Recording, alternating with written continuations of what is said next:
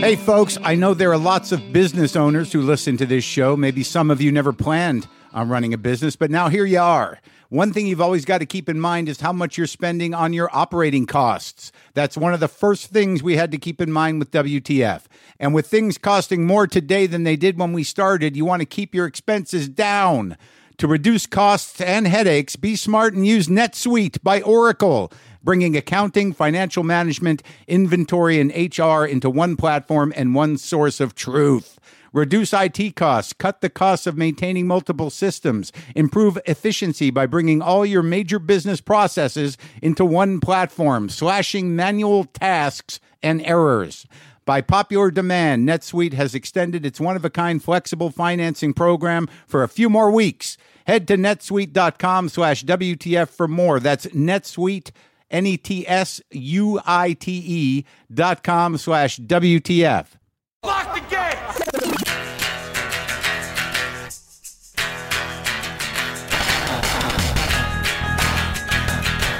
All right, let's do this. How are you, what the fuckers? What the fuck buddies? What the fuck nicks? What the fuck puppets? What? What the fuck puppets? Where'd that one come from? I don't feel like I've said that before. Have I said that before?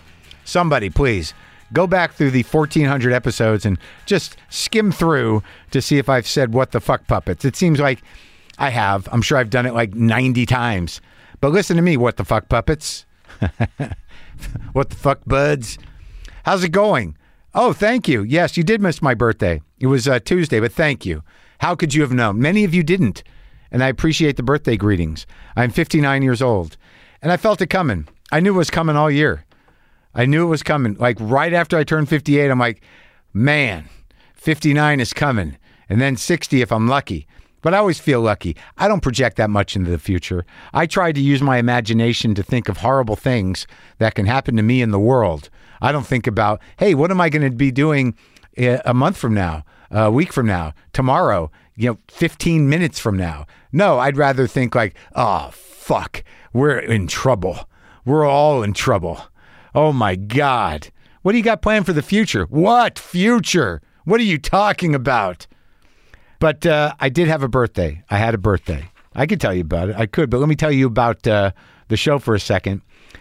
Abigail Disney is on the show. Now, look, she is the daughter of Roy Disney and the grandniece of Walt. Her grandfather was Walt's brother. Yeah, that Disney. How is there is there any other Disneys around that aren't Disney Disneys? She's a documentary filmmaker and producer. She's produced dozens of documentaries going back to her uh, first one in 2008. Pray the Devil Back to Hell, which I have to watch. She told me I had to watch it. She's all, I, I want to watch it. I'm not, you know, you can't. I'm I'm busy learning how awful um, America was, you know, to the Jews. I got to I got to sort of pace myself. I'm watching the Ken Burns one that is uh, basically saying that you think it's anti-Semitic and racist now. Well, before the Nazis, it was even worse. Yeah, but uh, but uh, Abigail is also a, a prominent activist, in particular on the issue of pay equity, and she's been particularly critical of the global corporation that bears her family name. You know, Disney.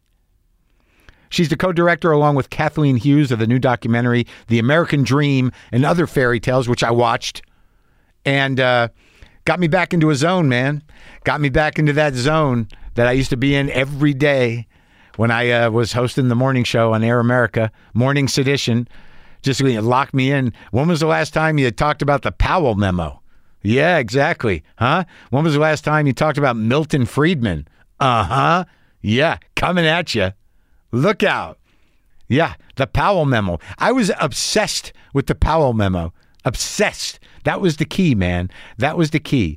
Everything that we're experiencing now from uh, the right and all the full spectrum of it is just payback for the 60s and payback for FDR. I'm learning two things from the docs I'm watching that they've been pissed off since FDR, since the New Deal. They've been pissed off since immigration policy changed in the 30s. And then there's a whole other group of them that were just furious at the possibility of socialism uh, infusing into our uh, into our structure here in the 60s. And ever since, they're pushing back. And the Powell memo set that standard. It basically says we must do whatever we need to do at any cost to protect capitalism, no matter what. Anyway, this stuff comes up uh, in, in my conversation with Abigail. We don't need to talk about it right now because uh, I'm going to talk about uh, my birthday. I also want to talk about uh, what I mentioned on Monday. I'll be doing a live WTF at the Bloomsbury Theatre in London on Wednesday, October 19th. My guest will be comedian and writer David Baddiel. Go to WTFpod.com slash tour for tickets. Yeah, I just read this guy's book, but apparently he has a long track record as a comedian and television creator and everything else. It's weird, you know, that you know Britain's no slouch in the media and content and uh, and theater and movies and TV uh, world, but I don't know much about it. I'm not tapped in. I got to get a little tapped in. I want to show up to talk to David Baddiel just about Jew stuff. Let's you know, let's go the gamut of, of straight up Jew stuff and and uh, uh, kind of uh, subtle Jew stuff and just hidden Jew stuff. Who wrote this? A Jew? I don't know. Probably. Who could know? Let's look at the names. Oh yeah, Jews. So look, I uh, had a birthday. I gotta be honest with you guys. I've been uh, spiritually uncomfortable, um, emotionally uncomfortable, mentally uncomfortable. I think it had something to do with my birthday. Had something to do with uh, my mother has got a, is going into surgery today, and I had to deal with that on my birthday. We had to make sure that she was. It was kind of spontaneous. My mother's having spontaneous surgery. She was scheduled to do it at the end of the month, and then she decided, well, they got an opening. Why not do it at the end of the week? My brother, who lives down there, is not even going to be there. It's just been all right, a little impulsive, but you know, I had to on my birthday, I had to wrangle that, make sure she was set up for some uh, home in home care if necessary, and on the phone with my cousin and dealing with that, dealing with my mom, who's not that much older than me, as I mentioned, just a little older than me. My mother, only 22 years older than me. My mother is, and she's going into surgery. My dad, interestingly, who, as you know, is uh, you know beginning uh, the uh, the dementia process. I don't think he'd mind me saying that. To be honest with you, uh, I don't think he'd remember. Woo, man. I threw myself a softball on that one. The only reason I'm laughing, and it sounds like I'm kind of glib, is that uh, Rosie, my dad's wife, has been uh, making him listen to these shows. So, like, if anyone's going to be like, the odds of him knowing me when I call are, are, going to be pretty good because he's listening to this. So, he couldn't figure out how to listen to it by himself for, I'd say, about 1,340 episodes. But now I guess uh, it's something she does. She just sits him in front of the computer and he can listen to his son ramble on and talk to famous people. Hi, Dad. How are you? It's me, Mark, your son. Hello. Hi, Dad. Hi, Rosie. But, anyways, my point was you know, my dad, when he was uh, in it, was an orthopedic surgeon. And when I saw him in Phoenix, you know, I was talking to him about the procedure my mother's getting uh, on her neck. But my father used to do some of that surgery when he was in, you know, uh, you know, at the top of his game. You know, doing backs and knees and necks. You know, that legs, hips. Yeah, my dad was a, you know, just a hammer and saw man. Yeah, but uh, but when I saw him in Phoenix, I asked him about it, and he was like, he just locked right in, man. Tell, told me about the operation. Said it was pretty uh, pretty common, not a long operation. You know, recovery is going to be you know a little a little you know painful and tricky, but but as far as the operation goes, simple stuff. Simple stuff. The old man said, and he locked right in and explained it to me and everything when I brought it up.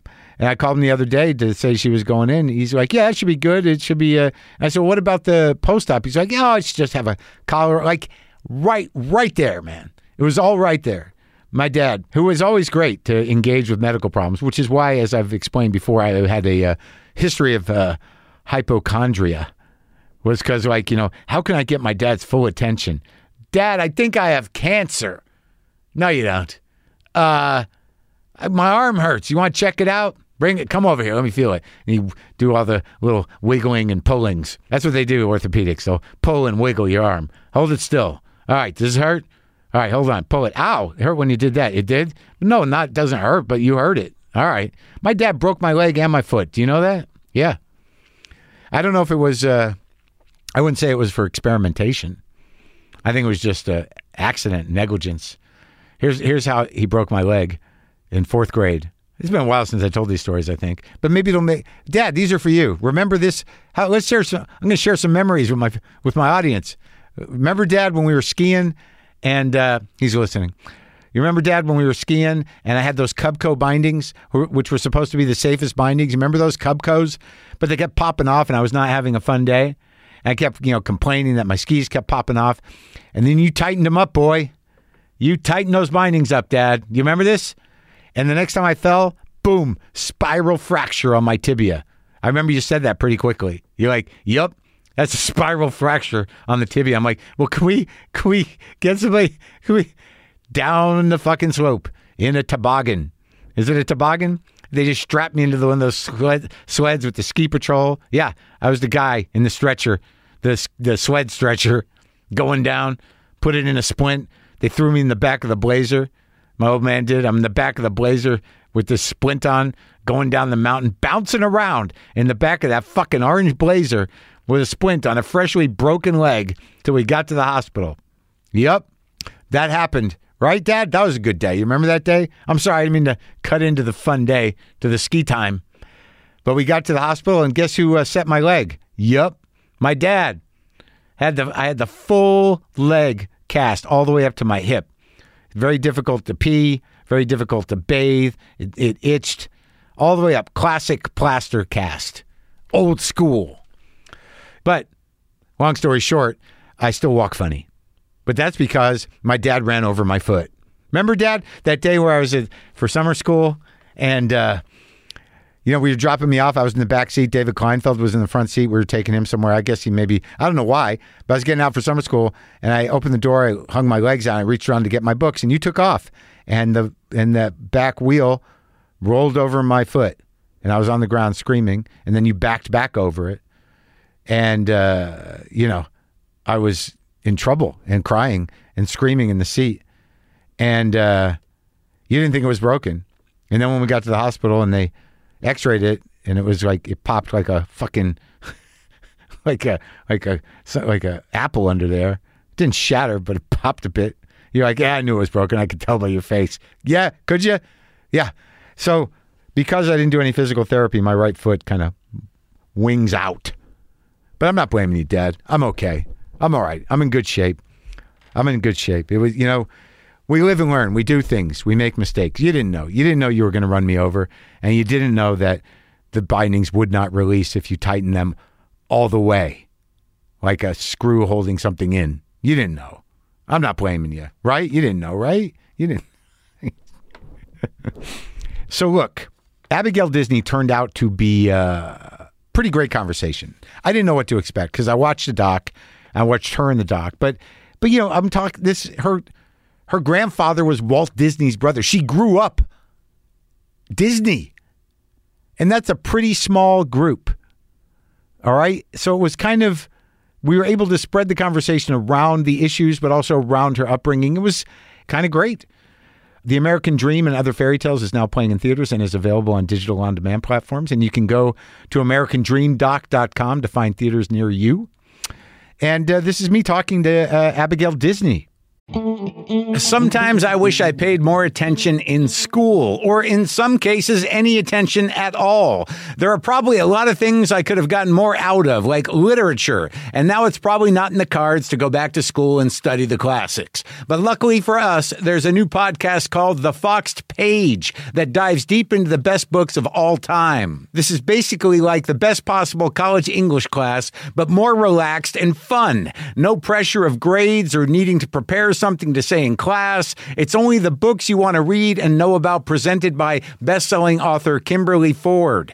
Everything from Cormac McCarthy to Madame Bovary, from classics like Frankenstein to modern hits like Lessons in Chemistry.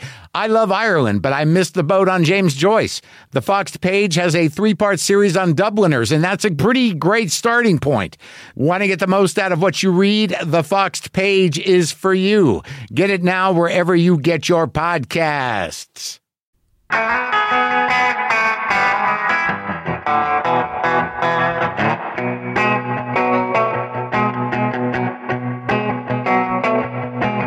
I think there is a big difference with film, i- in a way. Yeah. I think Well, the there's look. the look, and also, uh, You know, you don't get as many shots. Yeah. You know? But, but with film, Yeah. I mean, it just costs money, you know? And Of so course. digital, you just roll and roll and roll and roll and roll and roll Yeah, and roll. sure. And Why like, not? If somebody sneaks something in there, I mean, that's the beauty of digital, you Yeah. know, because you never know. Yeah. I mean, yeah, we interviewed right, the guy right. who used to be one of the main lobbyists for the NRA for Yeah. years. Yeah. Um, and during a break, he showed us that he could still do the splits. so you had to have that. You never get that on film. Well, that's well, that, that's humanizing the guy. exactly. And occasionally you do want to humanize the people. Well, that was for uh, Armor, of Light. Yeah, we had a lot of stuff with NRA people that we never wound up using. Just it became a different film along the way. Oh, which really? is the other great thing about digital, honestly. Well, it's also the weird thing about making choices in documentary. Yeah. Is that, you know, if you have an ideological through line that is uh, Yeah. being uh, compromised by the humanity and, of the people. exactly. Well, you know, I don't. I don't think of what what I do as ideological so much as um, spiritual. Uh, sure. which Oh, yeah? Crazy. Yeah. Um, not spiritual. You know, God wise, but uh, spiritual in the sense of like the spirit of the place and the spirit of the people and the spirit of what we're trying to accomplish. Yeah. That you find in people in the Yeah. most unexpected ways. Right. And you follow that. Right, right. About you know about community, human Yeah. perseverance. Uh, Yeah, You know, uh, fight. Yeah, and, and in Armor of Light, what we were looking for was like, are you willing to, in good faith, come out of your little um, bunker, you know, and just talk to me about it? Because like, what was he? The it was it was about uh, uh, uh, an anti-abortion minister, eh, Right. Primarily, and and and but he was pro-gun rights. well, he was. So he was. I mean, the way the film started was I picked up the phone and called a bunch of different guys who were pro-life, and um, that was hard Right. for me. Yeah, yeah, But uh, I said, look, I, I believe you're in good faith. Yeah. You believe what you believe. I Yeah. believe what I believe. We've Right. Googled each other. We could fight. What if we chose not to fight? Yeah. Like, what if we chose if we just talked about the things that we share? Because I also think murder is bad. yeah. And, you know, and so perhaps So you we had that just- one. Yeah, exactly. Yeah. So let's like choose to inhabit this little island of what we share. Yeah. And see if it grows under Yeah. our feet. Right. If we just live on it for Right. a minute. And he was just amazing the way he was willing to do that with me. And so I sort of downloaded to him, like, okay, so every life is sacred. Um, well, then, like, why did we take that duty to retreat out of self defense law? I don't understand that. Uh-huh. Right. And so it, you know, kind of like that stuff, the most crazy out there, aggressively pro death stuff that's in a lot of gun law Uh-huh. Yeah. That's what I wanted to talk to him about. And he said he he kind of narrowed his eyes just like you did. Yeah. And um and he said, I have never thought about it before. Really? Yeah. Because you're so caught up. Yeah. And that and that's kind of the magic of just like going to somebody you're not supposed to talk to Yeah. and saying things you're not supposed to say. Yeah, because everybody gets caught up in their belief system, Mm-hmm. and, and there's a certain momentum to it that doesn't enable a lot of reflection, or they don't take the time to do it. Right. And you're highly aware of the people around you who really there are consequences, you know, Right. for Right. saying something or, or admitting, you know, you might be right about that. And um, so that's why you go quietly and it's just the two of you and you offer friendship. Yeah, eh, right. And and those kind of not knowing what those consequences are, insulating yourself in a point of view with a certain community of people has now become uh, extreme. Yeah, exactly. So, like, not only do they not see consequences, uh, but they they don't register them as real. Right. Or that you know, it's Right. just it, now with sort of uh, bubble culture. I mean, when I crazy. was so so all the way up to Donald Trump's nomination, Yeah. that minister from Armor of Light, Rob Yeah. Schenck, and I would go from church to church, far right wing churches across the Midwest. Yeah. We'd show the film, and then we'd stay there and talk. And and I, I was like a space alien because I would say I am a pro-choice feminist all my adult life. Yeah. But I don't think you're crazy or bad yeah, can we just talk? Yeah. And so there would happen these extraordinary conversations. Yeah. And for them, it seemed crazy that I, you know, I wasn't an obvious murderer. I didn't drink children's blood. I didn't Yeah. delight in the in the you Yeah. know in this awfulness and that I had a decent set of human values. I mean, one of the things Rob said to me was the most surprising thing to me about you as I got to know you was how much you loved your children. And, and I just I can't get over that. And so that's the kind of thing. Like if you go to Krispy Kreme, but I Yeah. only go to McDonald's. Yeah. And if you, you know the way we're segregating now. Yeah. And and that kind of amazing conversation that we had went right until the end of July of 2016. Yeah. And then it was like a hammer came down. Right. Yeah. And With the Trump presidency. Yeah, and and just his nomination. I mean, honestly, Yeah. people weren't sure that summer. And you know, we, I was talking to people. Well, it's maybe Ted Cruz, maybe it's Marco Uh-huh. Rubio, and you know, and they were trying to figure it out. And then it was like the, an edict came down. Yeah. I mean, they don't really have a pope, but they Right. they have like a bunch of guys that serve like a pope. Yeah. and the and the bunch of guys had a meeting and made a decision. This That- I- was- it was w- when they got Mike Pence. It was like Within bam. the e- evangelical community? yeah Yeah. yeah But okay, so going back to um, what what this uh, what this new doc is about, um, which is a family thing in a way, yeah very much. and but you as we were coming in here, you said you uh, th- the new doc is the American Dream and other fairy tales. Yeah. That's what the, that's what it's it's called, and it's it's rooted in the the workplace dynamics and wage disparity disparity uh, in, in the Disney company, Mm-hmm. and you're at Disney. Yes, I am. And you grew up around here. Yes, I did. Glendale, California. There's a lot of Disney in Glendale. yeah, there's tons of Disney in Glendale. Yeah, Yeah. that's why we lived here. Part- Right. Yeah. And and it was I think didn't it sort of come about wasn't the original Disney studio in Burbank right here? Um, Hyperion Yeah, um, right. Boulevard over um, In Silver close- Lake. Yeah, exactly. In those bungalows. yeah, exactly, exactly. Yeah. And, and unfortunately, it's a, I think it's a Whole Foods now or or a Gelson's. Oh there yeah, um, right there. Where the studio actually oh, that was. where the studio Yeah. was? Right there at Hyperion and Yeah. Glendale? Glendale? Yeah. Right. Well, you know, over a little more over Right. Hillwise and Silver Lake, and then and then they went to Burbank, and they're still there on that lot in Burbank, but they moved animation to Glendale to and ABC. over there right off of Oh, the, before ABC, Oh, they yeah. moved animation to Glendale for a long time, and they had um, Imagineering in Glendale because it was near Caltech. Okay. And that's where like they were training people almost? Imagineering was where they brought in people who were trained in engineering but used their imaginations. Right, that was what sure. it's called. And so they wanted people with physics degrees and electric engineering degrees. That's where the audio animatronics came from. I mean, I mem- remember walking through there as a child. The animatronics for the park. Yeah, yeah. Right, And like there's- I remember seeing the the Wicked Witch's head in the in the ball, the hologram. Yeah. I, I remember watching them work on that. Oh, day. really? Yeah, yeah, yeah. But th- but this was but there was a whole different division around the film stuff, right? yeah, and and the films were mostly on the lot over there in Burbank. Yeah. Um, and they shot tons of stuff on that lot. They don't, you know, they didn't like locations. So your dad was Roy O. Disney? No, my Roy grandfather E. was Roy. Oh, my father was Roy. E. My brother is Roy P. My nephew is Roy. And your and your grandfather's brother is Walt.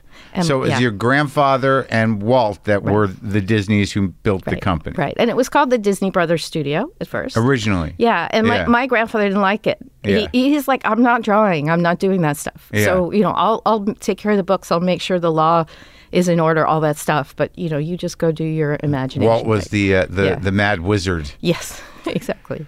But like when you're growing up here, um, I mean, I have to imagine it was an all immersive Disney experience all the time. Yeah.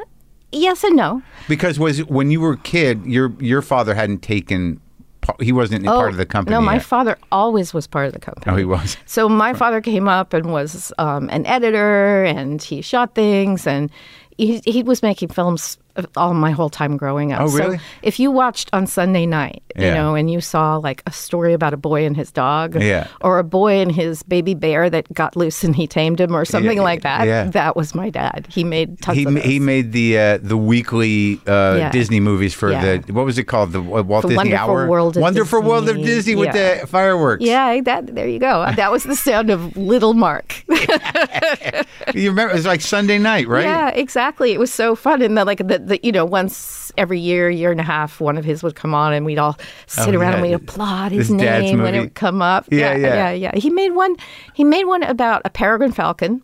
Um, that he that was the one time he really fought with his father. This I'm really proud of him for this. Oh yeah. Um, because uh, they, they were making a story about how this peregrine falcon kept sitting on her eggs and they would break, and it was very tragic. And you know all the anthropomorphizing and you Uh-huh. yeah, know yeah, so it was yeah. a whole plot. It wasn't. she was was sad. It, it wasn't animated though, right? It No, was. no, it these was were like, live action. So Right, he was right. really interested in the wildlife stuff. Yeah. And um, wildlife was very much part of what they were thinking about what they needed to do in the 1960s and 70s. And so Sunday night, much of it was wildlife. If you Yeah, right. recall. Where they they'd have a narrator, right? And, exactly. Yes. Winston Hibler would often do it. Right. He lived and, down the street. so the mum bird sat down. exactly. And, and then the egg broke. And so the narration is DDT. Um, because of DDT, the egg broke. And I guess Union Carbide was one of the sponsors. And so my grandfather was like, no, you don't get to say Union Carbide. So And- the DDT that the the bird was consuming was creating fragile eggs. Yeah, and that's the huge part of the story of Yeah. the what why raptors almost disappeared from the United States, and so he remade the dialogue to say something like pesticides. Oh, okay. So And- general. but it got through. And years later, people at the Audubon Society gave him this big award because, like, most of them had seen that as children. and most of them had said, nope, we're not letting the peregrine falcon disappear. I, I love that because you never know. This is what's so great about making a film. And, and, and doing it like with te- integrity is like you don't know. Well, what that- little what- kid is seeing it and changing. that is an interesting message because you know all kids were taking in Disney in some way, Mm-hmm. and it, it was sort of uh, a rare thing that it wasn't part of the consolidated vision of of Disney, Mm-hmm. No. and that your dad just got committed to this idea, Yeah. and it planted these seeds. Yeah, yeah, and and he like so he didn't know the seeds. He was just throwing them out there. and they were like a wildflowers. it was such a, a, a rare thing for Disney to do that. well, yeah, kind of. I I think maybe.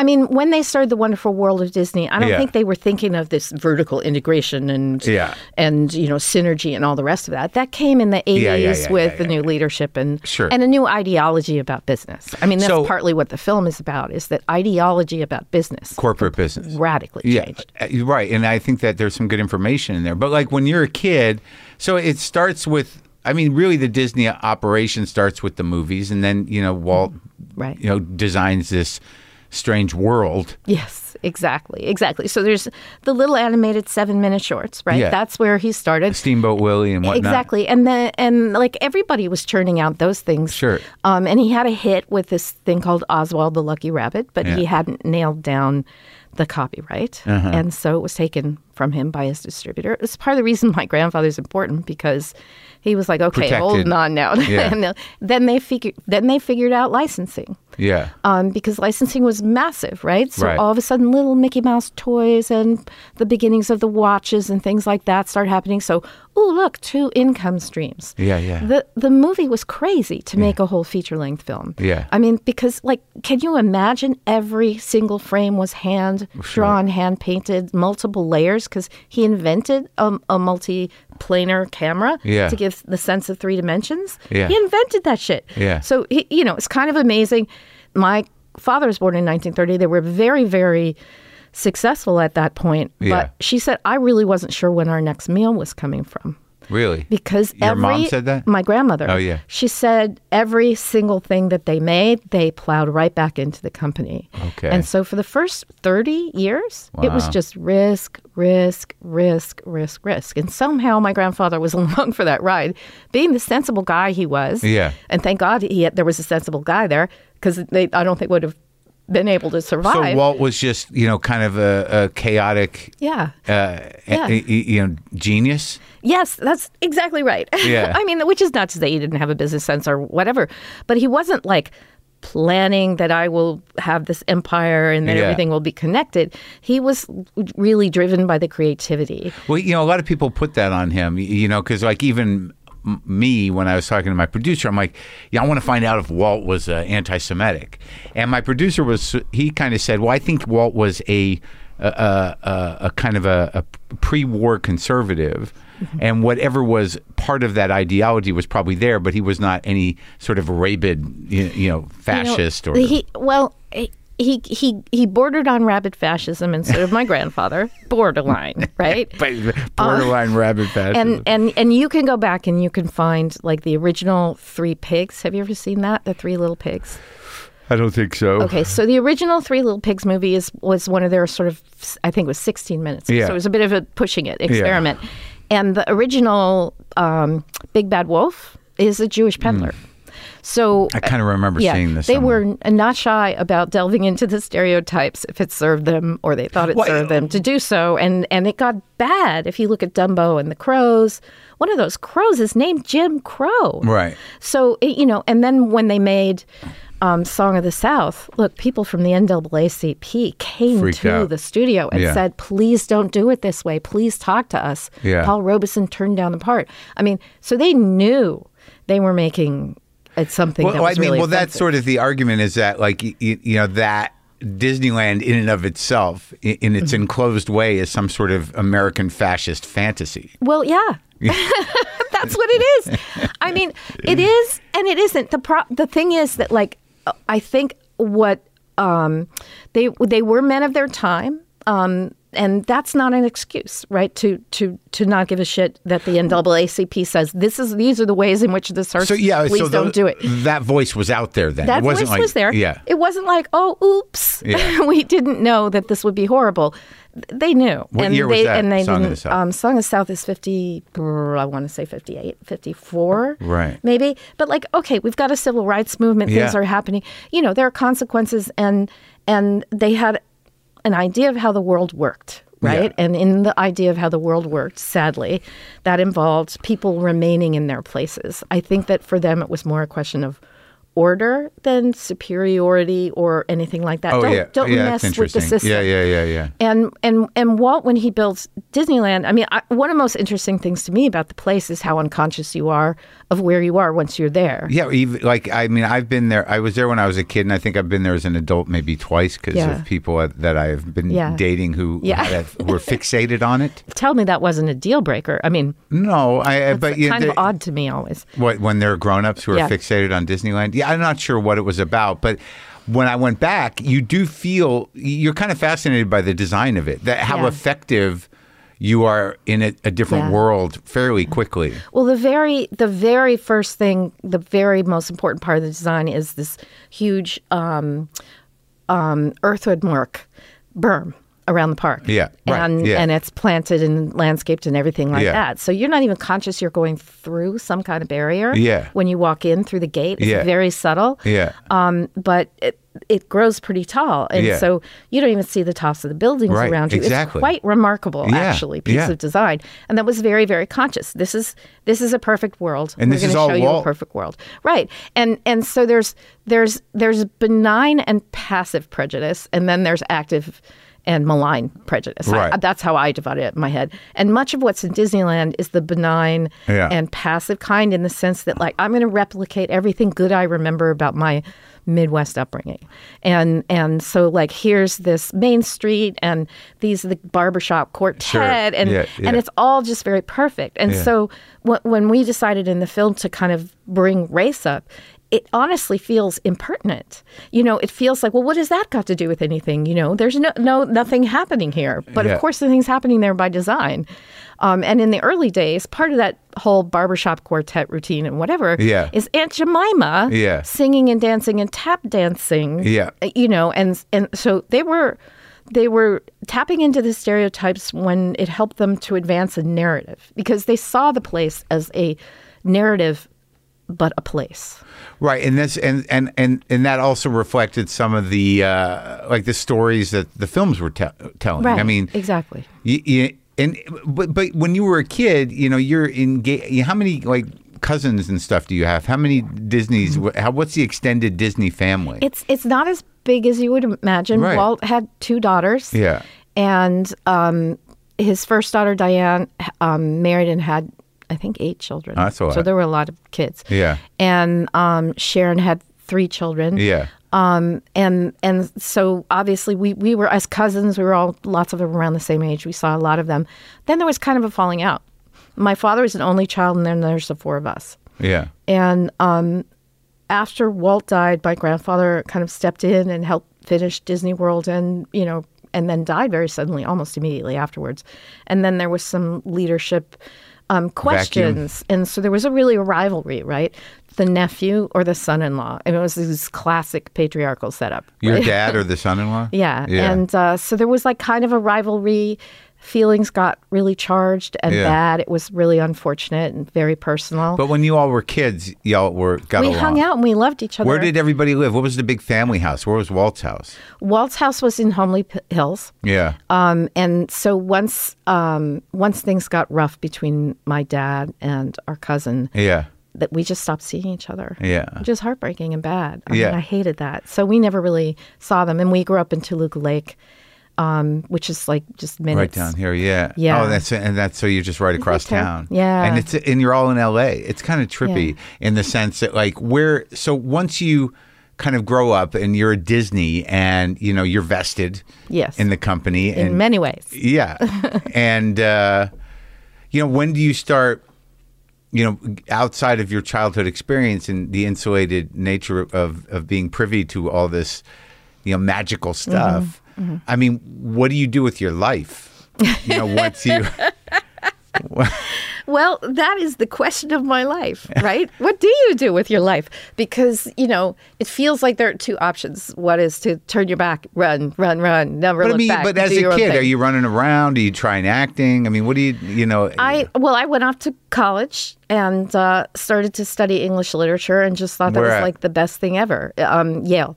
Oh, yeah? And so from there, I went on to get a PhD, and I had settled in New York, and so I stayed in New York.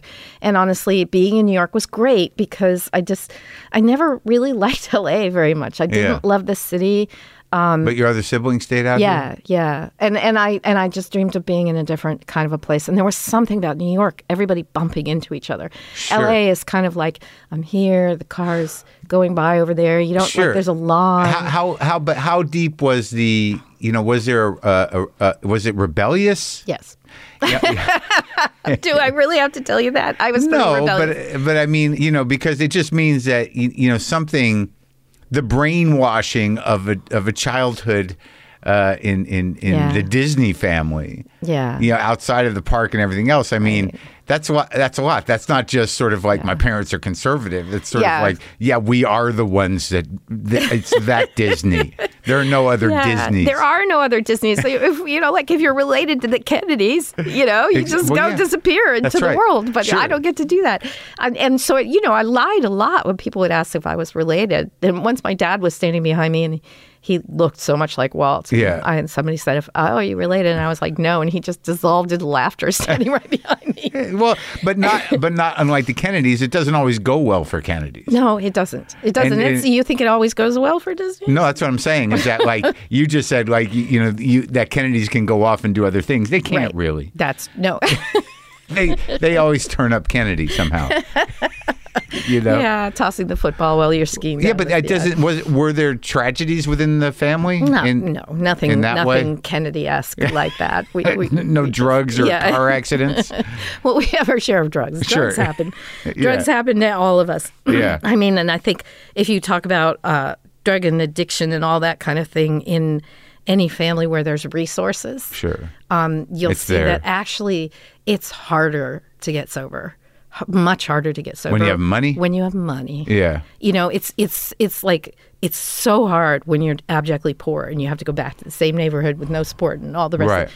and then it's so hard when you're like trapped in a family can't really get out of it because you rely on it for your money Yeah. everybody's telling you you're brilliant and smart and perfect and Yeah. you run the world and and you know I, I always thought it was so important that with betty ford when she went to the um, naval hospital. Before Yeah. there was such a thing as betty ford and they put her through the rehab program the first thing they did was now scrub the toilet. And she was like i'm the first lady. I'm not scrubbing any toilets.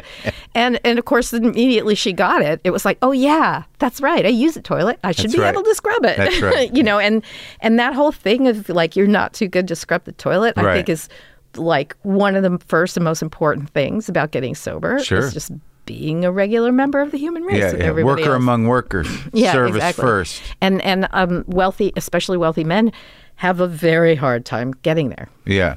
You seem to be talking passionately about this as if Oh, yeah. it's from experience. Mm, of course it is of course it is Are you sober? i'm i'm not i'm complicated i'll just say that I'm very Al-Anon, and uh, Oh, yeah. and um, I read Lois's sober. book. We talked Yeah, about that. yeah, You read yeah. Lois's book? Yeah, it's it's like her little memoir. I can't remember what it's called. yeah. It's a fascinating book. It really is because I can picture all these nice ladies out in the kitchen Uh-huh. drinking coffee while their men are over there, and somehow meeting. it's all their problem and it's all about them. And like you know, I can see how Al-Anon would come out of those. Well, those it's meetings like, someone that. told me a brilliant thing that really stuck with me. Yeah, I I got a long time sober, and I've done my share of uh, you know uh, Al-Anon work as well. But someone said to me, uh, you know, the difference between like something like ACOA Mm-hmm. and Al-Anon is that you know Al-Anon was written for for people who want to stay. You know, which is Mm-hmm. a really interesting distinction. It's a really interesting distinction, and like you know, if it's your parents, you know, Yeah, right. You- you- like yeah, I guess the option is not to stay, but it's a pretty that's a pretty nuclear option. Sure, yeah, uh, but I mean, it's just it's framing that the kind of detachment thing. Yeah, Yeah, But but yeah. Mm-hmm. so but you go to New York and you go to Yale. Was so in, in terms of like how screwed up was your brain around? Because what year is that? I mean, the whole. Seventy eight. Okay, Yeah. so oh, so it's later. So how did you fare? Like, I mean, you're a little older than me, but not much. But we were not uh, really kind of that cognizant in the '60s when culture really started to shift. Mm-hmm. But did you have did you have any sense of what was going on with the company then? Like when there was uh, you know actual you know, radical activism going on everywhere, and That- Disneyland is just sort of this little pocket I of know, what. right? Because Disney did this crazy thing where, and one of the charges that they're anti-Semitic is there they are in the late '60s, mid '70s, and they still haven't hired a Jew. Yeah. I mean, like you're in the film On the business, corporate- yeah. And you don't. I mean, you had to be working hard not to hire Jewish Yeah, people. So, yeah. so, so that's there, and that was in the political environment I was raised in too. It was sort of just nobody said, "Oh, Jews bad," and we Yeah. worked with Jewish people, but at the same time, it wasn't like you know there was it, it was sort of hov- you know it's like a fog in the house. You know, sure, this but kind there, of I bet, ideology. But there are also those people within the business, and I imagine that was really the issue, where they were like, you know, the Jews can't have everything. Well, yeah. I mean, Yeah, like, like, you, you know, know. Toluca Lake, the country club over there in Toluca Lake. Yeah.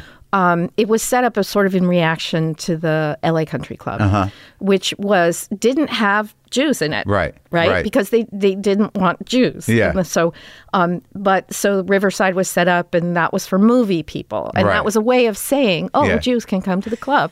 so Toluca Lake was okay. We want movie people, but no Jews Oh yeah. that was like that was the Lakeside Country Club, which is bizarre, right? So a little right wing enclave sort of formed in Toluca Lake. Okay. And so you had your Bing Crosby and your Bob Hope and, Yeah, yeah. and people like that. Yeah. And um, we actually had around that lake we had like Amelia Earhart and W.C. Fields. I mean, it Wow. was crazy around that lake.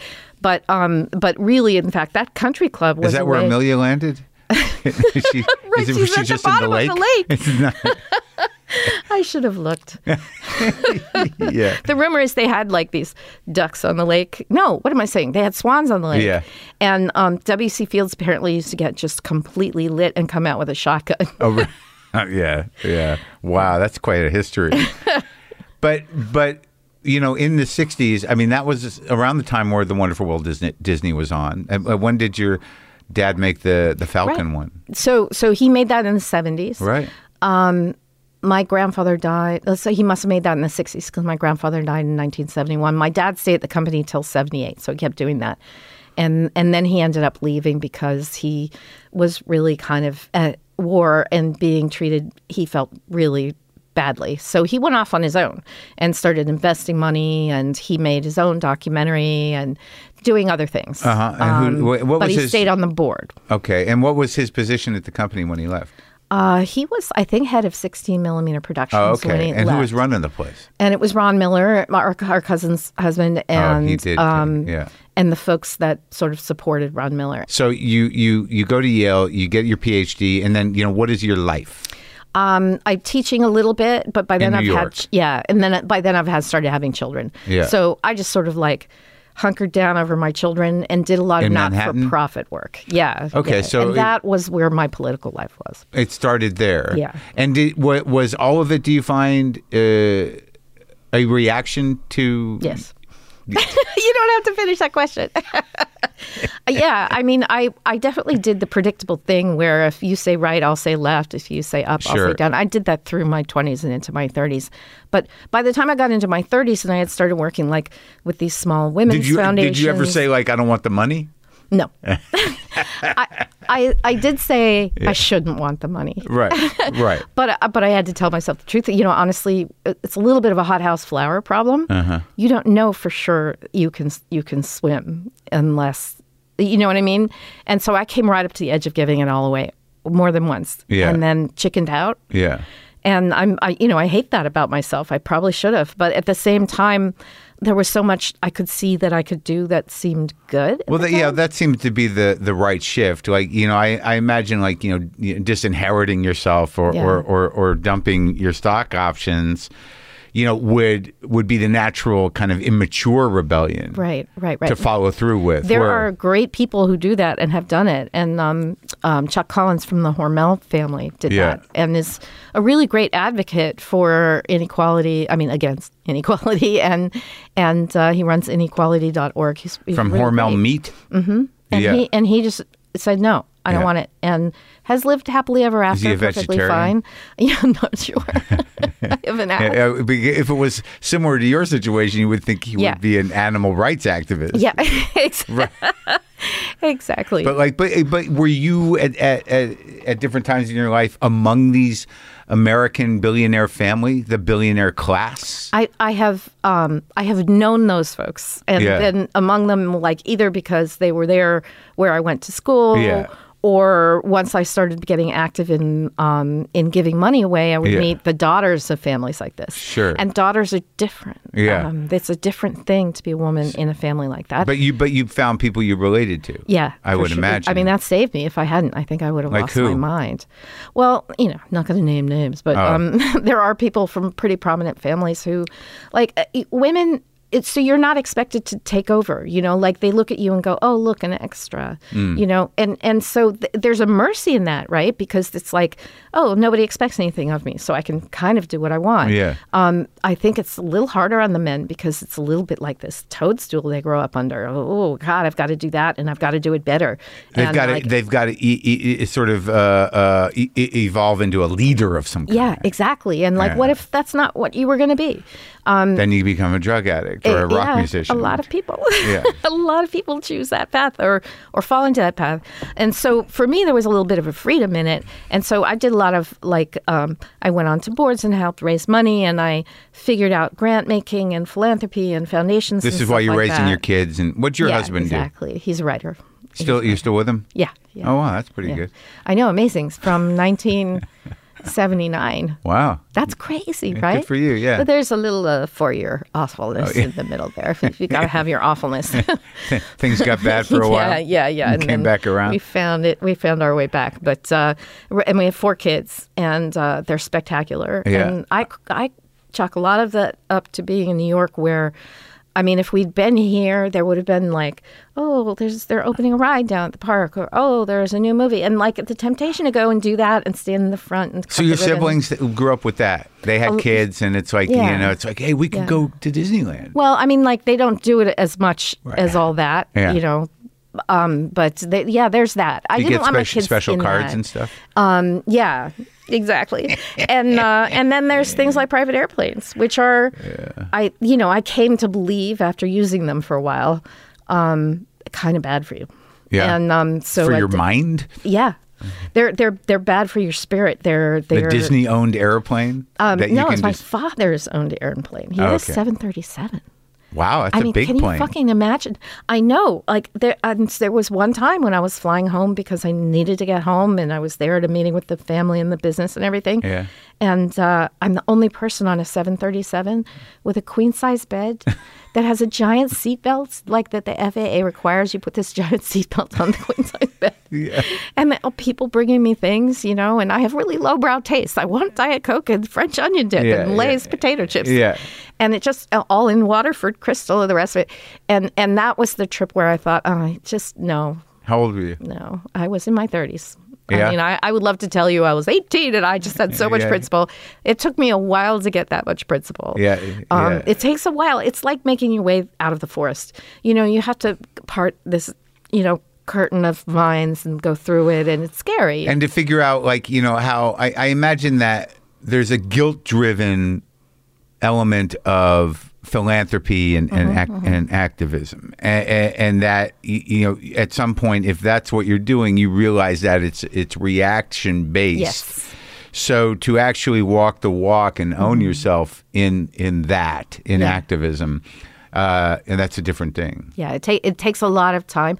I, I think guilt is a much maligned um, state of mind. I don't I don't actually think it's as horrible as all that. It is reactive, and no no i mean i think it, it drives a, a, a tremendous amount without guilt there'd be no charity exactly exactly. I mean, not everybody's that service oriented or Christian about Um, right things. exactly Yeah. exactly. But like what you want to do is move past the reaction to something like justice, you know, and and charity is not justice. Yeah. this is not. No, then you get into a more Jewish element of, uh, of the old school thinking, where Yeah. you know to to you know to, you truly have concern for those in need, and, Exactly. and and to sort of bring the underclass up to Right, uh, right, where right. yeah, I. I yeah, I mean it's it's it's it's a hell of a life in terms of trying to make that because it'd be so not easy mentally or emotionally or spiritually to just live your rich life. Well, well, rich people, the people doing most of the charity and philanthropy Yeah. in the world, are really poorly uh, prepared for genuine justice Yeah. um, by just being rich. Well, because they hire people to actually do the charity. Yes, well, there's that, but also Philanthropy consultants, I you're- imagine? Hmm. You're, not taught to listen to people. You're not taught to shut up and just hear somebody else's point of view and think that. What about maybe they know. empathy? The- empathy it gets a bit of a workout when you have money because you can separate yourself from people. You can look at, from a distance, And you can for- rationalize. and you forget Yeah. what it what it hurts like. Like, I, Or when if was you the ever knew last rich person you knew who had to stand in line much longer than they really wanted to stand in line. That's actually a powerful, important human experience, right? Standing in line? Standing in line is everybody has equal yeah. importance in this line. And I No, I got get here yeah. 27th. Yeah. So I'm going to be the 27th person, regardless of how important I think I am. That is fucking huge. Yeah, I get frustrated. Like you know, like I've earned some money over time, and now that I have a little money, I do always, you know, generally when I'm in a line, think like, is there any way I can avoid Yes. this line? Isn't there?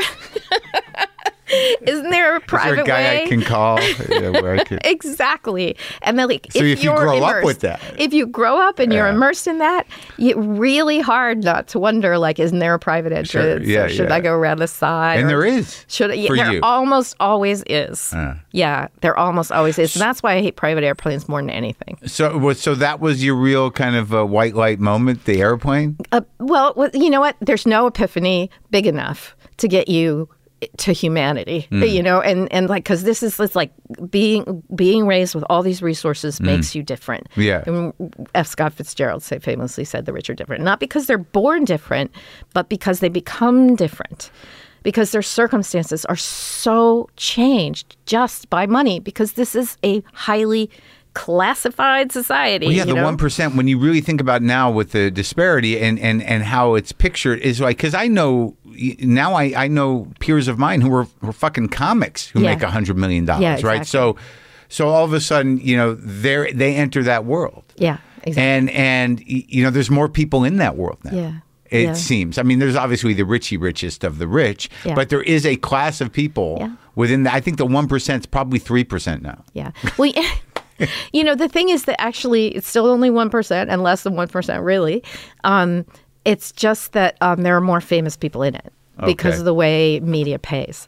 Um, and Okay, yeah, so that that, that's the thing. And so you've heard of more of them. Right. Um, but but I guess what I'm saying is that that rarefied life is Yeah. it, they can only hang out with each other, Yeah. and they can't. You know, it's you can no longer you don't function. You're not part of the the the real world, so to speak. Yeah. The, the first lesson when you get to college is you, you can't talk about your life when everybody else is talking about their lives Mm. um, because they're like, oh my God, you know, I don't have enough money to pay for the books Yeah. this year. And like everybody's, that's what people get together and talk about when you're in college. And There's an you're like, unspoken rule? y- yeah. Yeah. Well, the first time it's spoken, you never forget it. Yeah. so you know to shut up because, and this is why Um, a lot of people like me go, they dress like shit. You know, Yeah. I would take a cab and get out 10 blocks before where I was going. Oh, really? You know, and they, So you live in a hovel and you kind of pretend you sort of, you're a tourist in it. But really. you know. But you know, there's, if as long as you know there's a there's a safety button that you could push Sure. and leave that reality, then you're not in that reality. Right, but but there, I think it, there is. Uh, it's not totally without earnestness in terms Very. of like you you want to have that experience, but you can't have it genuinely. Right, exactly. Yeah. So you prefer your kid to have that ingenuine experience, Sure. I, and and you, you prefer them to want that experience. God knows. Yeah. Then then you know Yeah. we've also seen kids respond really differently, um, and they learn a lot. You know, my Yeah. daughter worked for a while at a um, a strip club in New Orleans on Bourbon Street, Uh-huh. selling. Um, you know these drinks called hand grenades Uh-huh. out onto the sidewalk. Yeah. And, you know, she got her experience. How did you? Was that her rebellion? That's Of interesting. course. Yeah, of course. yeah, that's funny. You went to Yale to rebel, and she's out in Bourbon Street yes. handing out giant drinks. We all find our ways. Yeah, and she's uh, she came back around. She's well, I wouldn't She say back have- around, she but she, but she has grown into a spectacular human doing her Oh, own good. thing. She has a book coming out next year. Oh, about what? Yeah, about her life. Oh, really? Yeah, Oh, that's Yeah. interesting. she's a very interesting kid. Uh, how old is she? I'll send you the book. Okay. Um, she is well, she's 31. I call her kid. She's yeah. 31. What's the book about? It's it's like a series of personal essays about Oh. identity Oh, okay. and being a being a knowing you're a Disney. She doesn't have it as last name, but Yeah. knowing you're a Disney. Yeah. And and and people knowing you're a Disney and like where do you find yourself and all that and and how do you situate yourself? A, a lot of the things I struggle with. How do you situate yourself relative to what you know to be a really really checkered history Yeah. uh, around race and class and Yeah. the rest of it, and like what where. Yeah. Where am I in all this? Well, that's it. Well, so you were doing nonprofit work, but when did you step into the media uh, part of it, into film? I mean, and what what was really your your uh, um, your evolution through uh, Yeah. nonprofit into actual right, activism? Right. Well, my first of all, I you know I just really wanted to be with actual people, so Yeah. um, I started working with this thing called the New York Women's Foundation, which just was just freaking genius Hmm. because we were cross class, and so you were working peer to peer Yeah. with people that ultimately you would never know Right. otherwise.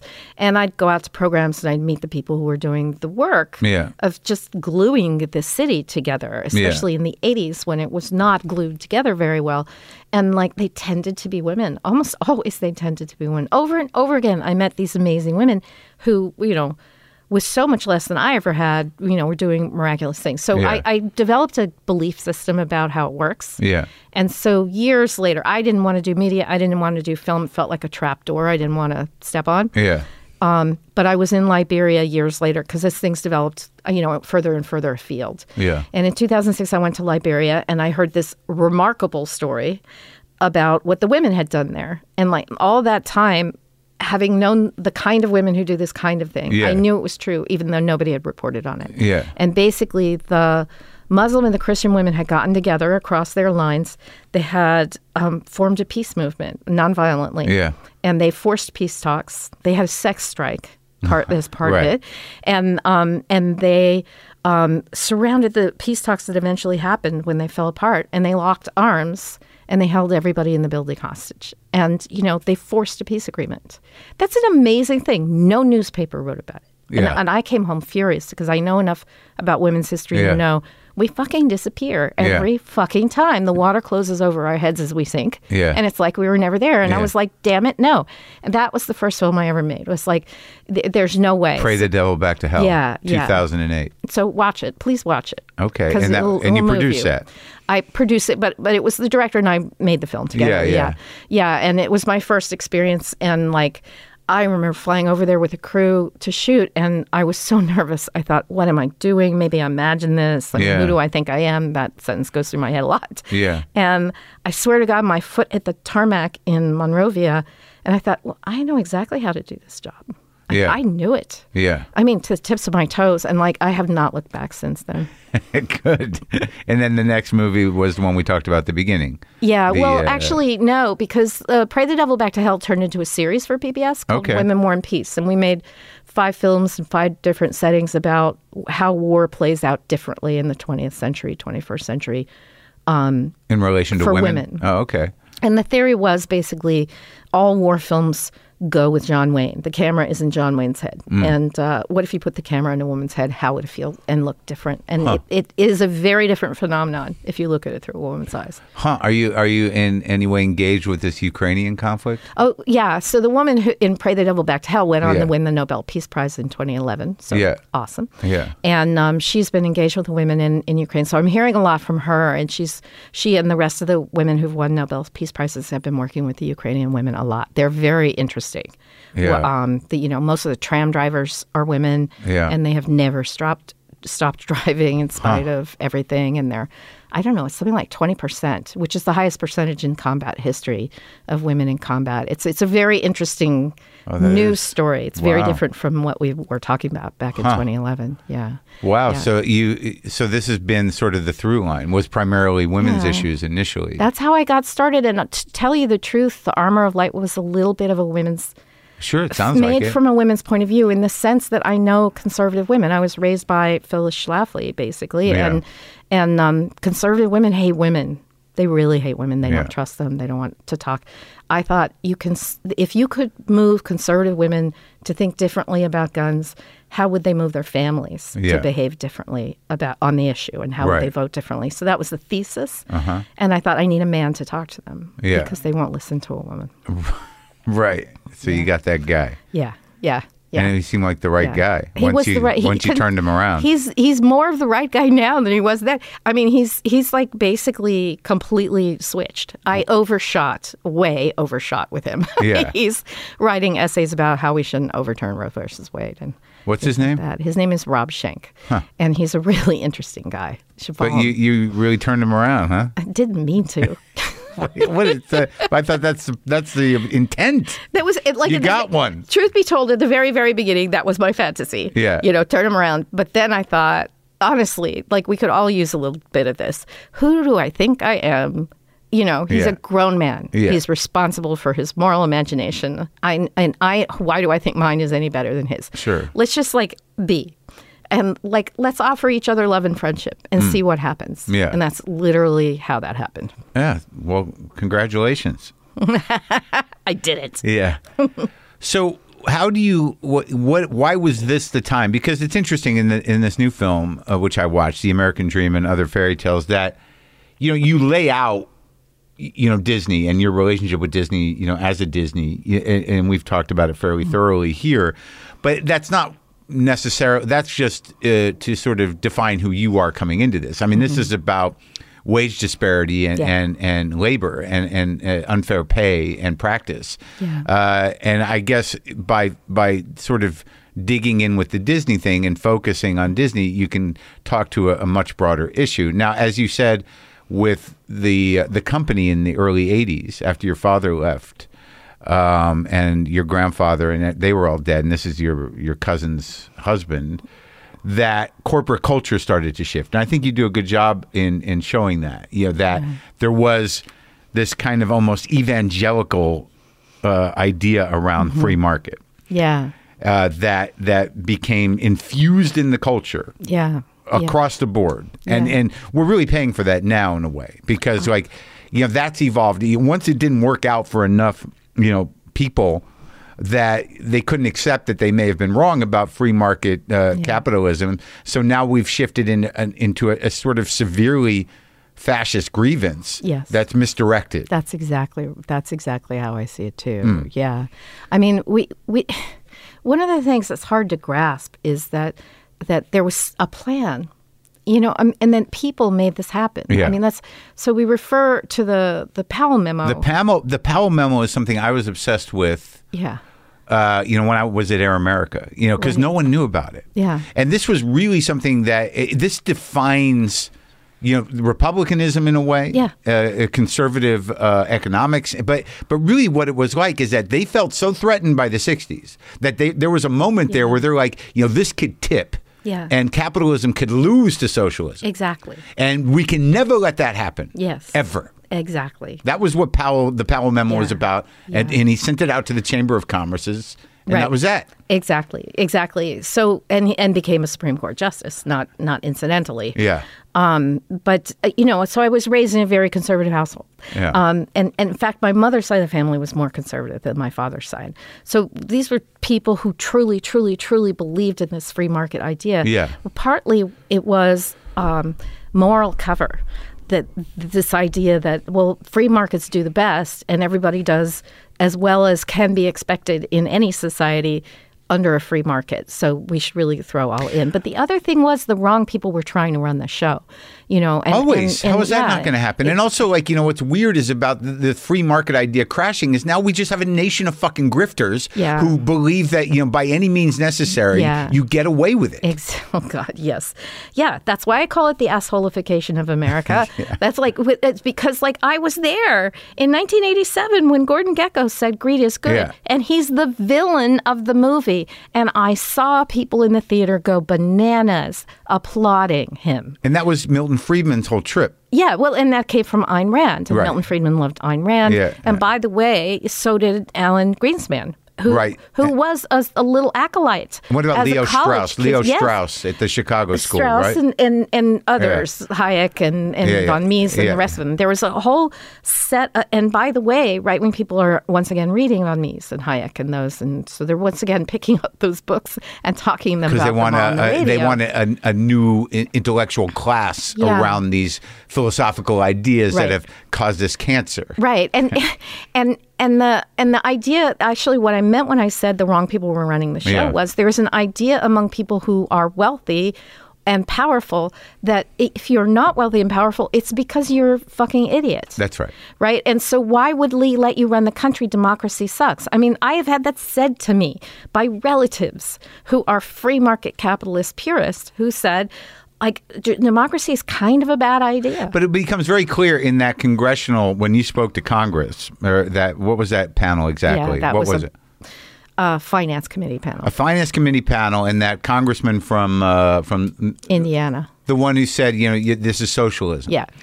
Is that you know that whole idea? It, it's become so clear now that they're pawns of corporate interests. Yeah, it's so clear. So it's it's not even a philosophical notion. It's it, Right. it's just that, that most politicians are are craven hacks who are who are who are easily sold Yeah. out. I mean, bought. they're functioning in a very broken system, and basically now all they have is like a set of clubs, you know, and like like I'll use the socialism club on this lady, and I'll use the Marxism yeah, club because I'm I'm lady. owned. Yeah, exactly. I mean, that, and they have not a very, I would say, most of them, not a very well developed intellectual s- No, system, uh, and yeah. and they're not thinking about the word socialism as having anything more than a single. It's like a, a bucket, you know, of a word, Oh and no, so they know, throw everything into yeah, that and, one and, bucket. and, and the, the, we have functioning socialism within Mm-hmm. the bureaucracy of this country that most of these older people, Right. whether whether it's Right. Medicare or Social Security, that Right. you you know they all well, and we have corporate socialism. We talk Sure. about that in the film a Yeah. little bit too. I mean, we don't even scratch the surface on Anaheim and its relationship to the Walt Disney Company because oh well yeah that, yeah. you know, but a five hundred million dollar bond yeah. In in 1996 that they are still paying off, and there is a law that says that any surplus in the government's budget Yeah. has to go to pay that bond down. They're not allowed to use the surplus on the fire department or the education department or anything else. It must pay that bond down. So Disney owns the town. Yeah. Yeah. So so people of Anaheim took that, and they pay a dollar a year, and yet they own for the, the park place. for the parking structure. and when the bond is finished and it's paid down, Disney owns it. Yeah. What, how, um, what deal on earth would you ever sign that favored the other side that egregiously? You would never. Well, they And- sold them on the tourists. They sold them on the economic benefit. Except they also passed a law saying we indemnify you against any future tax on admission. So, like, where's the benefit to Anaheim? but this was not your grandfather's Disney. No, I I will say he was a very aggressive guy around Florida because it, like they they bought that land in Anaheim, they built the park there, and then psh, immediately there was all this stuff around it, and they got Yeah. limited in square footage. And the and Anaheim is a as a business proposition is a square footage problem. Yeah. How do you maximize revenues out of that? Yeah. Very limited thing. So they bought you know, they still only use like 40% of the land in Orlando that they bought. They bought so much land there. Oh yeah. And then But they went to the they government. don't they have like a, a housing community there now? Exactly. So that so they went to the government and said, uh, "Give us everything we want, please. We want our own fire department, our own police department, our own water and sanitation, everything." So it's almost like Andorra. There, it's like a state within a state.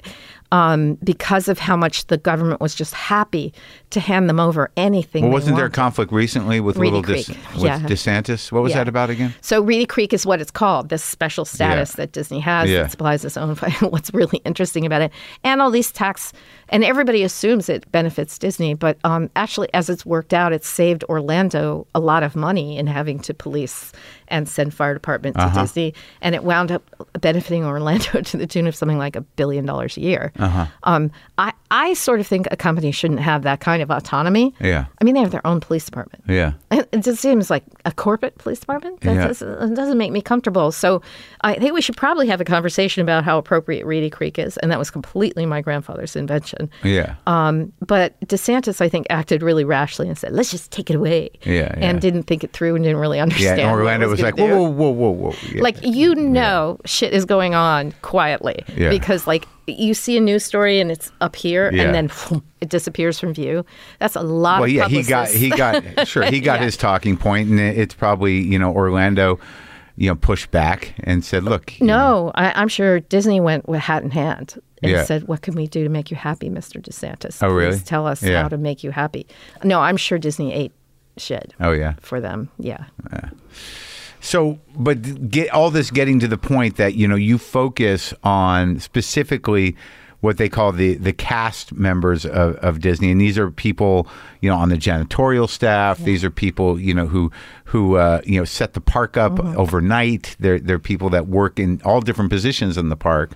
Who are, are who are really you know being underpaid, do not have access to health care, are, are not unlike many people in in these positions in in corporate structures and or in it, you know there's no union that that functions properly you know within it and so th- you made it personal by making it Disney but the, those stories were all there right, exactly. I mean, the thing is, I made it personal because it, it is personal because these are persons, right? These are all Sure. people living lives, human beings, and like we leave that out of the equation when we have these conversations. but it was interesting that you know it was a, a, the way to frame it you know with your own sort of moral compass and then you know trying to reach out to uh, to what's it Iger uh, uh, who's no longer there. So the Jews eventually got Disney.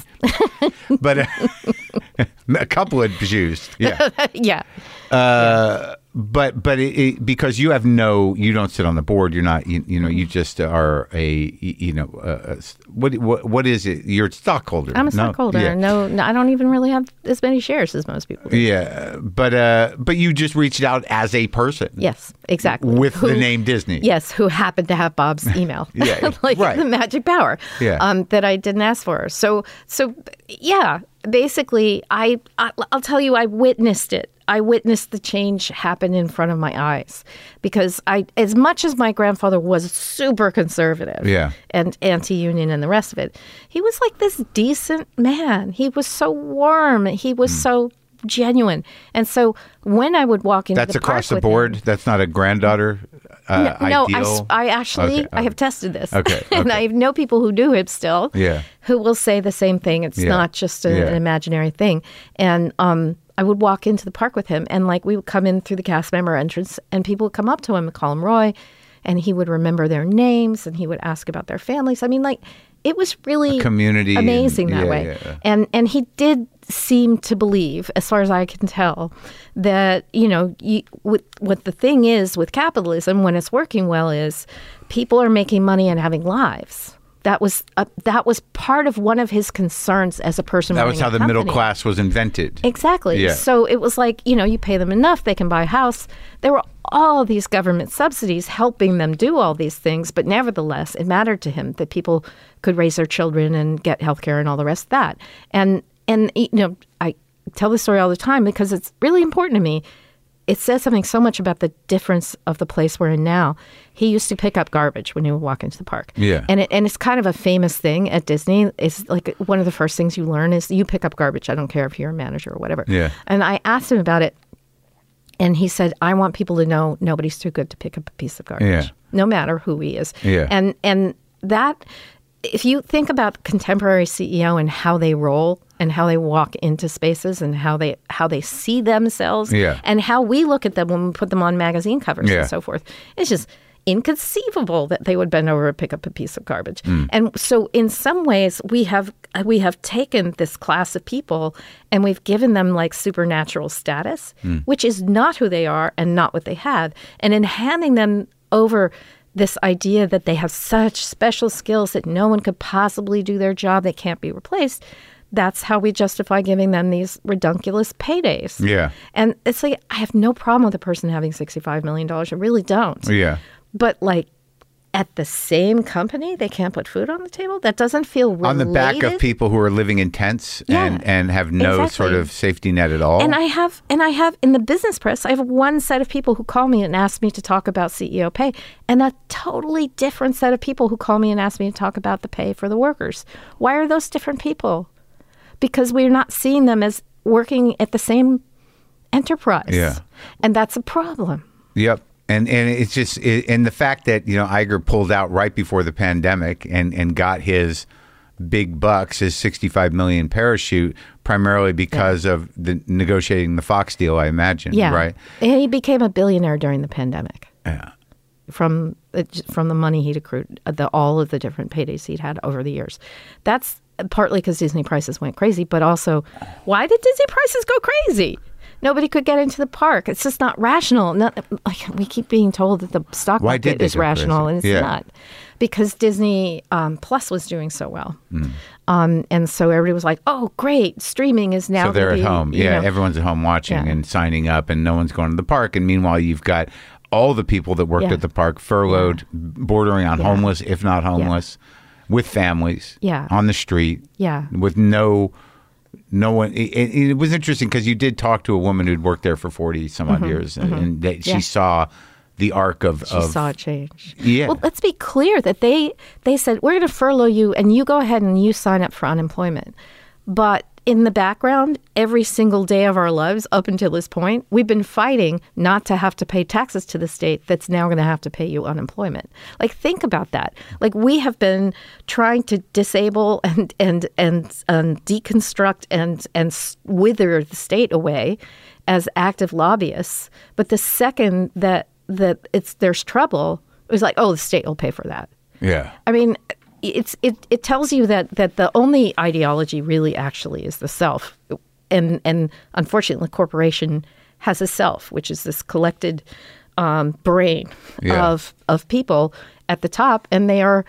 Um, they share a set of ideologies that are incredibly poisonous. Yeah, and and whereas the as somebody with the you know, a, a sense of that the immorality of that that like it seems such a simple thing. It's like you have all this fucking money. Yeah. You know, what are you going to do with Yeah. all this money? Why can't you just take care of this group of people? Well, but here's the thing: they don't have a lot of money lying around. Ah. So, th- one of the most profitable years in history, going into the pandemic, the, in the in the eight years up to the pandemic, they had spent, and I'm going to get the number wrong, but I think it's over eight billion dollars of free cash flow on share buybacks. Share buybacks. Yeah. And, th- and if you think about, so a share buyback was illegal in the early 1980s, Yeah. and it was considered unethical for many, many years. But they're standard now. And basically, the, the company looks at its share price. It has a lot of cash lying around and says, well, let's just buy shares. We don't care if the price is high. Like, what's rational to do with money in a company? It, you know, wait till the share price drops if you're going to, like, don't pay Yeah, top dollar yeah. for it. But nevertheless, they buy their shares. That pumps the price up, which offers value to the shareholders. And so theoretically, you're rewarding your It's shareholders, your owners, Yeah. right? But the people you're really rewarding are your managers who are primarily compensated in shares at Yeah. that low value. Yeah. So they get pumped up also. So they nobody just the same as you've got this on-time inventory philosophy that really killed us during the pandemic. This like I don't want free cash flow sitting around on my books attitude left them totally ill prepared for the pandemic. So immediately Disney had to start borrowing money. Like you would think a profitable company would not need to dip into borrowed money, but of course, like it's anathema to have cash sitting around. Yeah. Even for an emergency. So they that like it was a lot of business practices contribute to contributed to the way our workers were screwed during the pandemic, and not just the fact that they were so low pay, paid for so long that there were articles right before the pandemic. I don't know if you remember them about how nobody could afford a four hundred dollar emergency if it came up. Yeah. There were a whole series of articles right Yeah. before the pandemic. Sure enough, they had a big emergency, more than four hundred dollars, and they had to go right out to the food banks. There was no padding for anybody. Yeah, it's it's it's awful because like there you would have to rebuild. Uh, you, you have to create an infrastructure to actually take care of people, and they just don't give a fuck. Yes, and we, we had an infrastructure at one time that was imperfect. Yeah. Um, but but it was like um, it was like a hedge we stopped. Or God forbid you give them stock options. Yeah. Well, you know, God forbid. And if you have free cash flow, like if you have, you know, 400 million extra dollars just lying around as a result of how profitable you are, Yeah. and you think it should go to people who deserve it, why are your employees who produce much of that value not considered as important as your shareholders when you return that value to the people who deserve it? But so where is where's that? Yeah. And if year after year after year you're profitable, why are their wages not raised? And why are they dying in their cars? Yeah, and they are dying in their cars. When the person who died in her car that really s- just killed everybody was, um, she had played Winnie the Pooh six days a week for eight years, and then one day she just didn't show up, and nobody knew where she was, and nobody could find her. Was 'cause she was living living in her car? That's terrible. Yeah. Is that, was that in the movie? No, I mean we couldn't. There's only so much you can shove in a movie, and like we shoved that movie so full of stuff. you Yeah. really, um, and uh, oh, that story kills me. It's terrible. Yeah. And so it's it, unfortunately, you know, what what really sat with me, and, and I've noticed it before, is this sort of, you know, when you do have the, the union strike in front of the park, mm-hmm. that you have, you know, families walking into the park with dismissive mm-hmm. looks. Y- mm-hmm. You know, like that. There's this natural aversion to you, you know the the to activism and to and to wanting to putting voice to a very you know vulnerable and angry mm-hmm. reality Yeah. that you know people who who who might just be convinced because of their credit that they were at a different class than that Right. are Yeah. looking down at these people as they enter the park that that tone of in, in engagement always kills me You know, at least half of those people, maybe 40 years ago, wouldn't have dared to cross picket line. Yeah. Wouldn't have dreamed of it. Yeah. And and so that Powell memo, to go back to, Yeah. that Powell memo, is Yeah. really important because he it was a given in the Powell memo that we should obliterate the union movement. That it should be destroyed. And and certainly that's the first thing Reagan got to work on Yeah. in the 1980s. But but what he was focused on was how do we make people hate unions? Let's go into the schools and retrain people in how to think about unions. Not just not just business schools, Yeah. but high schools and colleges. Let's write books. Let's have our own um, academic and also um, let's papers. let's bl- let's blame the mob Yeah, exactly. So there was a massive social campaign against movements. And I still, even after that film, have to talk to people about why unions aren't bad. Yeah. Um, and, and unions have gotten obliterated. I mean, they are barely functioning. And, and they are working as hard as they can, and they're brilliant people in them, but they don't have enough money, and they don't have enough time, and they don't have enough staff. They need much more support. And I guess say you know, I, no, ha, coming from a place where I don't know anything, I think there was a period in the '60s and '70s where they were Yeah. a victim of bad leadership and and and payoffs and stuff. Yeah, no Some question, yeah. no question. I mean, that was the But the idea of it, right? Yeah. The idea of the union in in its intent, you know, was really about like, hey, you know what? You you can't have kids working all night long with no food, Yes. making shoes yes. or whatever. Thank you, union movement, for Yeah. a weekend, Right. and an eight-day workday. Yes, And child labor unions. laws. Hmm. Exactly. So, um, yeah, no, there are some brilliant people in the union movement who are who are really trying to kind of pick up the pieces from, and you see the way the teachers union. You know, is so wildly controversial. But all a union is is a recognition that um, workers, if they can't bargain collectively, they're fucked yeah. you know and and the, and so what we're being asked right now especially as we move more and more to a gig economy is we're being asked to trust the the the CEO class to take care of how paternalistic is that? Yeah. Workers.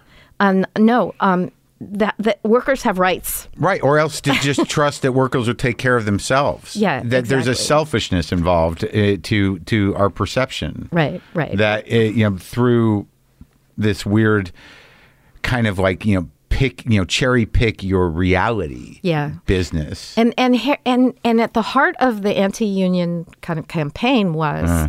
stop thinking that we rely on each other. This is not how society works. Each of us is one little blade of grass sticking straight up, totally unconnected. yeah, one little fuck you finger. Exactly. That's a beautiful lawn image I have in my ni- my mind now. And like, and so when Milton Friedman says, um, "Society runs on individuals pursuing their self interest," I, I find that to be the most offensive because he says it as though as though this is all obvious. That, that like this is just a thing you say the sky is blue and Which is really not how the species works. like exactly, and like, have you have you been at birth? like, have you seen how that works? Mm. Yeah. You come out of a person, and there's all these people there helping that happen, Mm. and then holding that person so the other person can get better, and then, you know, what's it called? A family. We interrelate. it's a real problem when you know when intellectuals who who their job is to think provocative things and philosophical ideas to promote debate within the within academia you know kind of get released into the real world Exactly, and that's what happened with Milton Friedman. Sure, it's happening again with worse people, with Yeah, uh, yeah. Jordan Peterson. Yeah. and you, you, you know, Yeah, yeah. it's like there are definitely people that's like they, they're supposed to be in academia. This yeah. is supposed to provoke thought Yeah. and debate. It's not supposed to be practical, applied. Have you ever met people who um, who are trying to get sober, but they're just too smart to get sober? Sure. because they just they, they talk so much sense they don't know how to talk sense. Well, they, they what I- refuse to accept the idea of powerlessness. well, yeah, yeah, but there's also the person who can just talk and talk and talk Yeah. and talk and talk, Right. Because like you don't have to connect it with anything human, Right. And I have met so many academics like that. Right. That's how you thrive in academia. That's right. But and, they- and so then you pull him out of academia and you say, "Oh, construct He's a the program." leader. Yeah. And Milton Friedman is so much worse news than even we make him in the film. Because if you've read The Shock Doctrine, Yeah. Melanie, Ma- I'm sorry, Naomi Naomi, Klein, Klein's yeah. amazing. That's an amazing book. Yeah. Read that fucking book. It'll Yeah. make you want to kill Milton Friedman, just dig him up and bury him again because he, he- you know, he was talking to Pinochet in advance of the coup, planning his flight down there with all his Chicago folks. With a They- whole they set of laws it they were going to pass right. within months. It was the it was the Chicago schools you know global experiment on Yeah. you know how to you know uh, kind of aggressively free market everything. Yeah, exactly. And it, So in what has happened since the doc? I mean, because you know the, you know after the doc ex- establishes itself that you know this is there's not going to be some closure at the end where everybody gets their payday. Well, I will say this: Yes. um, the hotel mates on property at Disney have just achieved twenty three fifty an hour. When I started working on this, they were in the 11s. So, and 2350 is dangerously close to a living wage in Anaheim. Yeah. So they have actually made incredible strides. That's great. And if that's where the hotel maids are, it's going to have to go up from there, and they're not going to be able to retain anybody unless they go up from there. Well, that's- so that's massive. That is massive, and it's also the interesting thing about the pandemic is a lot of people are like, "Fuck it." Yeah, Fuck- exactly. You know, it's like we're not going to go work. And you can't. I mean, people have an expectation when they show up at that park that the people they greet there are nice, and it's very hard to be nice. You know, if when you're making eighteen dollars an hour. So let's let's be clear. They have no choice if they believe in the proposition of Disneyland. Hmm. Hmm. They have no choice but to go radically up with wages. So first of all, I'm going to keep the pressure on as much as I can. I support the unions as much as I can, but there's a bigger issue here because wages are only one aspect of this ideology that took over corporate America. And um, there's there's another ideology kind of becoming more and more prominent. It's the public benefit corporation or the B Corp or things like this. Like, what if Disney became the largest B Corp in the country? I don't know. I don't know what that is. It's um, basically you agree to a series of promises about uh, transparency, political lobbying, Oh, okay. how you treat your employees, how you treat the environment. right. It's basically if you're a B Corp, you're a corporation running the way a corporation would run if you gave a shit about human beings. as if people mattered. There's a few of those around, yeah. aren't there? Yeah, there, Are there there, a there are a bunch of them. Yeah. There, I, I think there's something like eight thousand of them in the United States right now. So little by, and it's growing really quickly. So little by little, smaller corporations are signing on to this pledge, and it, it relieves. There are legal ramifications to it because it relieves them a lot of shareholder lawsuits. Um, because they've they've um, given up the idea of shareholder primacy for its own sake, and so that's massive. The, of what? Shareholder primacy Oh, shareholder- is, is shareholder Milton Friedman's primacy. thing Got that Yeah, only yeah. shareholders matter. Shareholder Right, right, primacy. right. If you can get past that and start to recognize success as something more broad than simply, you know, if you could say that my success isn't a success if I just dumped a lot of shit in the river that nobody can drink from the river ever Yeah, again, right. that, that actually should count in the company. It should be a cost to the company. Yes. That's what the B Corp movement is about. And like, what if you shifted Disney to becoming a B Corp? Yeah. What? What? Imagine it. Yeah. And and imagine the size of the power of that company and how many companies might follow. Like, it's not crazy. Larry No, yeah, Fink, who yeah. runs BlackRock Capital, who's the largest trillions of dollars under management, one of the largest investors in the world, has said, "I would look favorably on any management." Who proposed B Corp status That's interesting. um, to the shareholders? Yeah, yeah. So there is a shift, and there are people who normally you would think of as Darth Vaders in this who are suddenly coming around and saying, like, well, oh, we're going to just Well, I mean, burn you- this planet up if we don't. Well, that's right, but it's taken a long time, and, and now what they have to deal with is like, you know, these brain fucked, you know, you know, just you know, regular people who have become nihilistic monsters. Yeah. With no moral compass or no understanding of repercussions, and they just, you know, something has shifted in a lot of humanity, and it seems to be driven by the desire to see the shit burn. Yeah, I think that is true. Um, I don't think many of them are shareholders of large. No, no, of course not. But I'm just saying, like, you know, this was, uh, uh, uh, this is the repercussions of the philosophy that you were talking Yeah, about. I think Is we've that arrived at the only logical place we could possibly. when the grievances become so deep and, and the quality of life becomes so compromised Right. that it's not about truth. It's just Right. about honoring anger. And a lot of that anger is going to be directed at whatever they perceive as, as proactive or woke Exactly. or, or Exactly. diminishing their, their grievance. Ex- exactly, exactly. But Hmm. let me just say one but. yeah, sure. January 6th, the folks who showed up there, if you take out of it, winnow out of it, the evils. Yeah. Uh, and and you ask people what their analysis was. Much of it was corporations and elites don't care about us. They've taken over, they're running things, and we fucking hate them. That yeah, well, that's great if it. if not it- wrong. No, it's not wrong, but a lot of them are just sort of like the government. Yeah. Now, granted, the government doesn't function properly, and many of them are owned by corporations Exactly. and elites. But that's not that, that connection isn't made. But it is important that their analysis isn't that far off of right. That's right. If you could somehow Take it past that. the government. Yeah, exactly. And and and well, they're they're not just saying government. Like they pick and choose their their corporations. They're angry at. They're angry at Facebook and Meta and Sure, whatever else. okay. But if you can actually find a way to tap into that Yeah, rightness yeah. and connect it to this rightness over Yeah. here, then you have something interesting. Then you have the classes actually the class working together. Okay. And isn't that why we're so divided? That's the thing that scares the powerful more than anything. Yeah. Is that we put it together. Right. So so it's not. I, I'm very close to hopeless, but not completely. Well, good. well, that's uh, and I'm glad you made the movie. Thank you. And Thank uh, um, it's important that people put this information out there and that they're passionate about, you know, facilitating change or at least you know putting the ideas out there. You know, I I I'm hard on myself that I don't do it enough. Uh, because it is easy to to get depleted, but Yeah. you, you know, but like this movie is personal and it's it's good and and it's it, you, you know and it, it's enlightening I think to a lot of people. That- well, thank you for saying that. I really, really appreciate that. yeah, well, We've thanks. Uh, I nice to talk to you. Nice to talk to you too. That was a full, rich, deep conversation. Personal, political, um, emotional. Good. You can find the movie, The American Dream and Other Fairy Tales, at AmericanDreamDoc.com. You can also watch it at home on digital on demand platforms.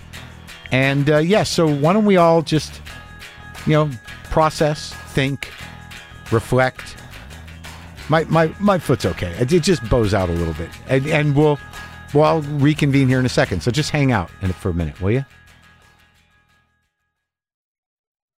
Okay, listen, next week on Monday, we have writer and director Tony Gilroy on the show. He's the showrunner of the new Star Wars series Andor. He did the Bourne movies, and he's also the writer and director of one of my favorite movies, Michael Clayton. So I needed some answers, but I'm, you know, like I'm I'm not going scene for scene. Me and Brendan did that.